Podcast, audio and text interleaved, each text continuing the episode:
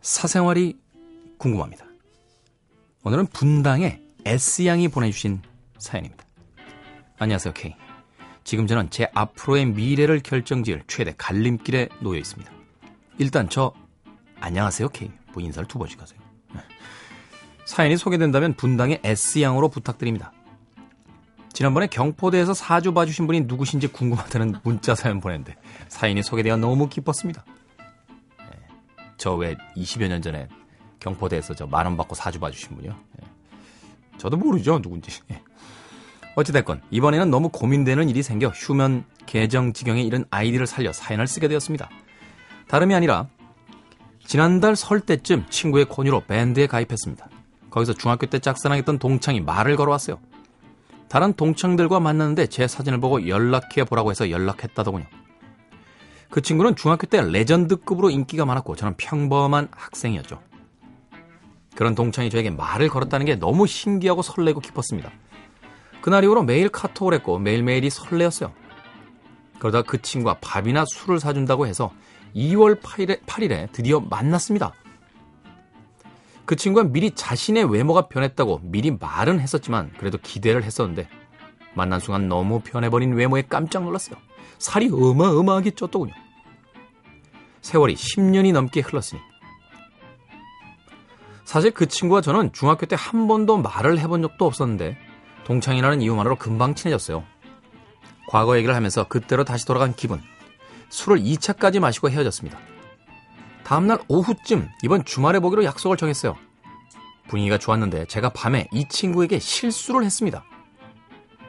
그 친구에게 만나서 너무 즐거웠고 좋았다고 자꾸 생각난다는 말을 한 거예요. 그 친구는 메시지는 읽었는데 말이 없더군요. 그래서 왜 아무 말이 없냐고 물으니 그래도 메시지를 읽기만 하고 답을 하지 않더군요. 답답한 마음에 전화를 했는데 받지 않길래 부담스러우면 말을 해달라고 해, 했더니 계속 메시지를 읽고는 답이 없었어요. 그러다 제가 한 말이 부담스럽거나 기분 나쁘면 말을 하지 왜 답을 하지 않느냐고 하면서 성격이 참 이상하다고 메시지를 보냈습니다.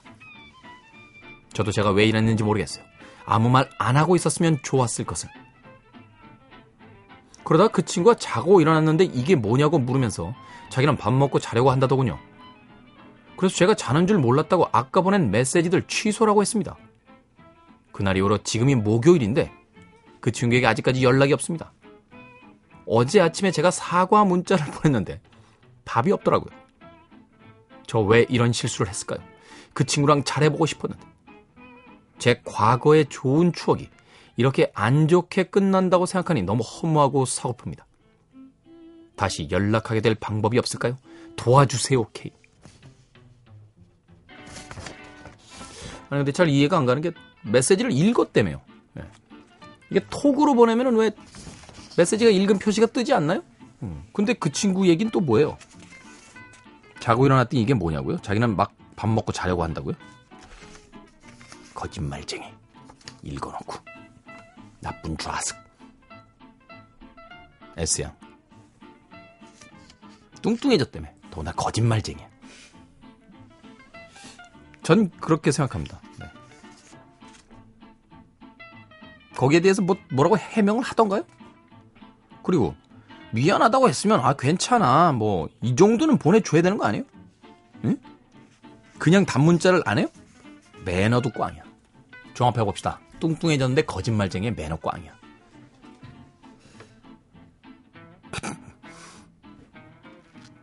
제가 보기엔 별론데요. 다시 그런데 연락하게 될 방법이 없겠냐고요?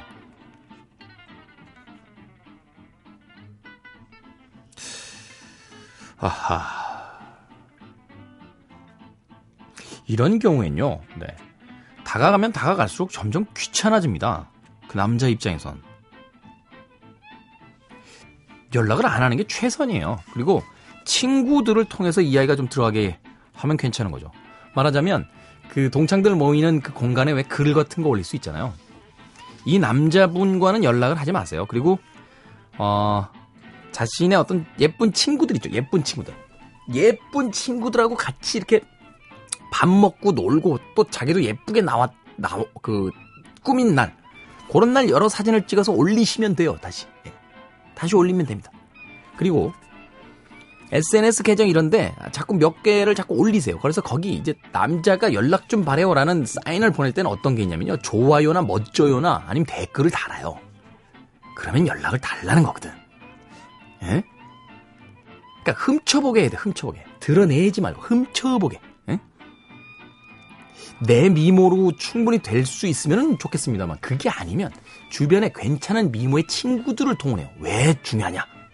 왜 중요하냐? 남자들은 혹시 얘가 걔를 소개해주지 않을까? 뭐 이런 또 헛된 생각을 할 때가 꽤 있다는 겁니다.